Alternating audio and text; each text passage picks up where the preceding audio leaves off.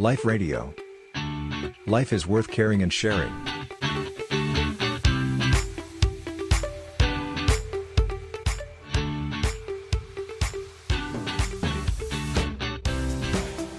ในช่วง 3 เดือนเข้าพรรษาเนี่ยท่านก็จะเรียนท่านก็ฝึก ท่านก็จะสอนใช่ไหมคะ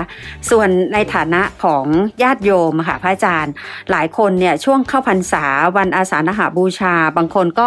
มีความรู้สึกว่าอุ้ยตั้งใจอยากจะไปทำบุญไป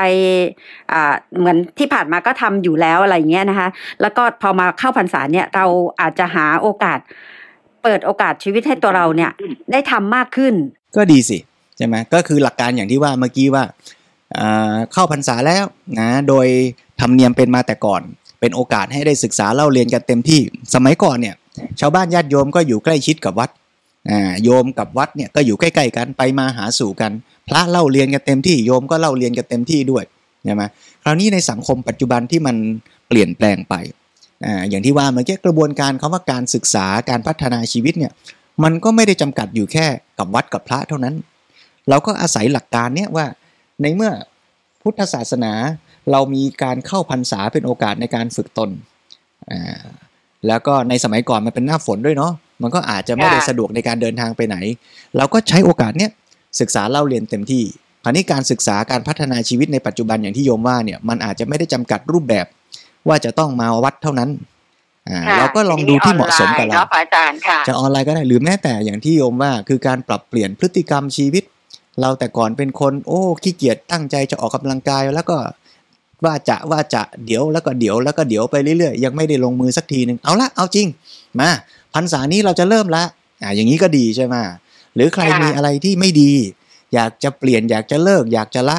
นะหลายท่านก็ใช้เป็นโอกาสนะอย่างที่เขาทำเป็นโครงการรณรงค์กันใช่ไหมว่า เลิกเหล้าหรืองดเหล้าเข้าพรรษาอย่างนี้อ่า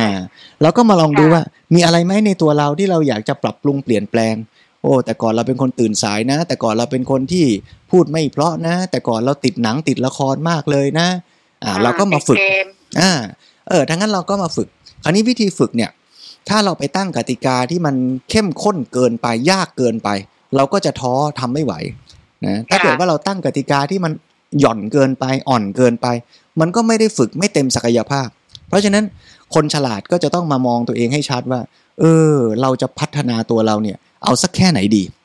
นะอย่างเช่นว่า เออแต่ก่อนเราเราติดเกมมากเลย ติดหนังติดละครมากเลยนะวันหนึ่งเนี่ยดูเป็นสิบสิบชั่วโมงไม่ทำอะไรเลย เออไม่ไหวฮะสุขภาพชักจะแย่นะแม้งานการก็ชักจะเละเทะเหลวไหล งั้นเรามาค่อยๆ ลดดีกว่าอ่าแล้วก็อาจจะค่อยๆ ปรับว่าเอาเดือนแรก เราจะลดลงสักสิบเปอร์เซ็นต์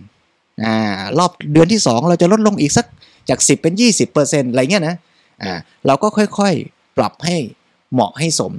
แล้วมันก็ค่อยๆ พัฒนาไปเรื่อยๆ สิ่งสำคัญก็คือว่าเราอยากจะเป็นคนที่ดีขึ้นเรื่อยๆนะเราอยากจะพัฒนาตัวเราเนี่ย อันไหนที่มันดี ก็ทำให้ดีเต็มที่ยิ่งขึ้นต่อไป อันไหนที่มันไม่ดี มันผิดมันพลาด ก็ค่อยๆ ลด ค่อยๆ ละ ลงไปเรื่อยๆ ถ้าเราทำทั้งสองอย่างเนี้ยไปเรื่อยๆ สุดท้ายเราก็จะค่อยๆ ดีขึ้น ดีขึ้น ดีขึ้น นี่แหละคือการพัฒนาชีวิต